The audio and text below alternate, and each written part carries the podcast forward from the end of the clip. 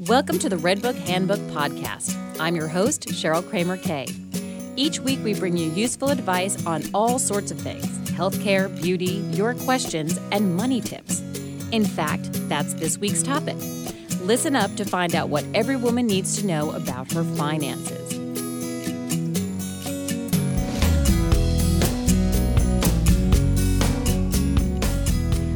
Say you landed that raise, you paid off your credit card, and you're saving some money. You feel pretty secure, right? Think again. These basic steps aren't enough. Even if you're relatively well off right now, things can change fast, says Mary Claire Allvine, a financial planner and author of The Seven Most Important Money Decisions You'll Ever Make. In fact, nearly 1.5 million women filed for bankruptcy in 2005. Roughly half were married and half were single, divorced, or widowed. But fear not, we've got six money smart moves that will go a long way toward protecting you, no matter what life has in store. Our first tip be sure to protect your cash and yourself. If you're married, open your own savings account. In addition to the accounts you have with your husband or partner, which should include a joint emergency fund worth about 10% of your combined income, put aside 10% of your personal annual income in your own name, says financial planner Susan Strasbaugh, who is an owner and principal of Strasbaugh Financial Advisory. Why do you need your own account? Either one of you can clean out a joint account at any time, says Strasbaugh. Plus, having a savings account in your own name without your husband or boyfriend ensures that you've got cash in case of disaster, illness, or disability. But what if you're a stay at home mom and don't earn an income? Discretionary spending money should be equal for both partners, says Allvine. Establish how much each of you can spend outside the family cash pool. Then put aside at least 10% of that into your own savings account. You'll also want to get your own credit card. Having at least one credit card in your name that you use regularly establishes your credit history. If you're married, it will give you some protection if anything goes wrong with your husband's credit. Good credit is crucial for everything from getting a low mortgage rate to opening a cell phone account. Once a year, request a free copy of your report from all three national credit reporting agencies. You can get that at www.annualcreditreport.com. Look for errors like late payments that weren't actually late, or signs of identity theft like accounts you've never opened. Make sure to report any errors immediately by phone or through the credit agency websites at experian.com/disputes, transunion.com, and equifax.com. You know you've heard it a million times, but once again, open a retirement account. Here's a scary stat. 2.5 million women aged 65 and over live in poverty, more than twice the number of men in poverty in that age bracket. So, whether you're single or married, you need your own retirement account. Not only does your own retirement account protect you in case of divorce, it's fun to control the investment options, says Strasbaugh. Join your plan at work if your company offers one. While many experts recommend saving 10% of your income for retirement, even if you're saving only the minimum, which is typically 1% of your income, a little bit will make a big difference over time.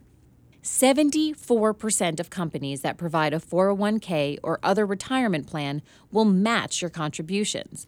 The typical match is up to 6% of your salary. That's free money for you. If your company doesn't offer a retirement savings plan, you've maxed out an existing one, or you don't work outside the home, you can put away up to $4,000 or more if you're over 50 in a traditional Roth IRA through companies like Fidelity at fidelity.com or Vanguard at vanguard.com. You can usually open an IRA with as little as $200, and some firms like TIAA CREF that's TIAA CREF dot org, We'll waive the minimum if you make monthly investments of at least $50. You may not like to think about it, but you really should plan for the worst. If anyone depends on your income or your husband's income, like your kids, an aging parent, or even yourself, you both need enough life insurance to support these dependents in case one of you dies unexpectedly. Most single people without kids don't need insurance unless they support another family member. A rough rule of thumb is to insure your husband for 7 to 10 times his salary, says insurance specialist James Santos. If the family depends on your income, use the same rule for your own life insurance. And if either you or your partner is not working, consider a minimum of $250,000. Most people won't necessarily need life insurance forever, usually just until your kids can earn their own income. That's why it's a smart move to buy term insurance, which covers you for a set period, say 20 years. You can compare plans and prices at termquote.com or quotesmith.com. If you support a family member who will never be able to live independently, like a disabled child or parent, or if you'd like your spouse to be protected through old age, you should consider permanent insurance, such as whole life policies. These cost more but cover you for your entire life as long as you pay the premiums. To find an agent who can help you and to educate yourself on types of insurance, go to lifeline.org. Here's an important step that might get overlooked, but it's important that you get organized. In an emergency, you don't want to waste time rummaging through important papers or passwords. Once a year, list all your bank accounts, credit cards, loans, investments, insurance policies, and other financial data in one place. Keep it all on paper with any PIN numbers or access codes in a safe deposit box or in a secure computer file. You also need to list the name of your lawyer, where your will is, and details about any other assets you have. If you need help listing all your financial details, go to scrogginlaw.com. That's S C R O G G in law.com and click on the Family Love Letter. The last tip be sure to build your own financial relationships.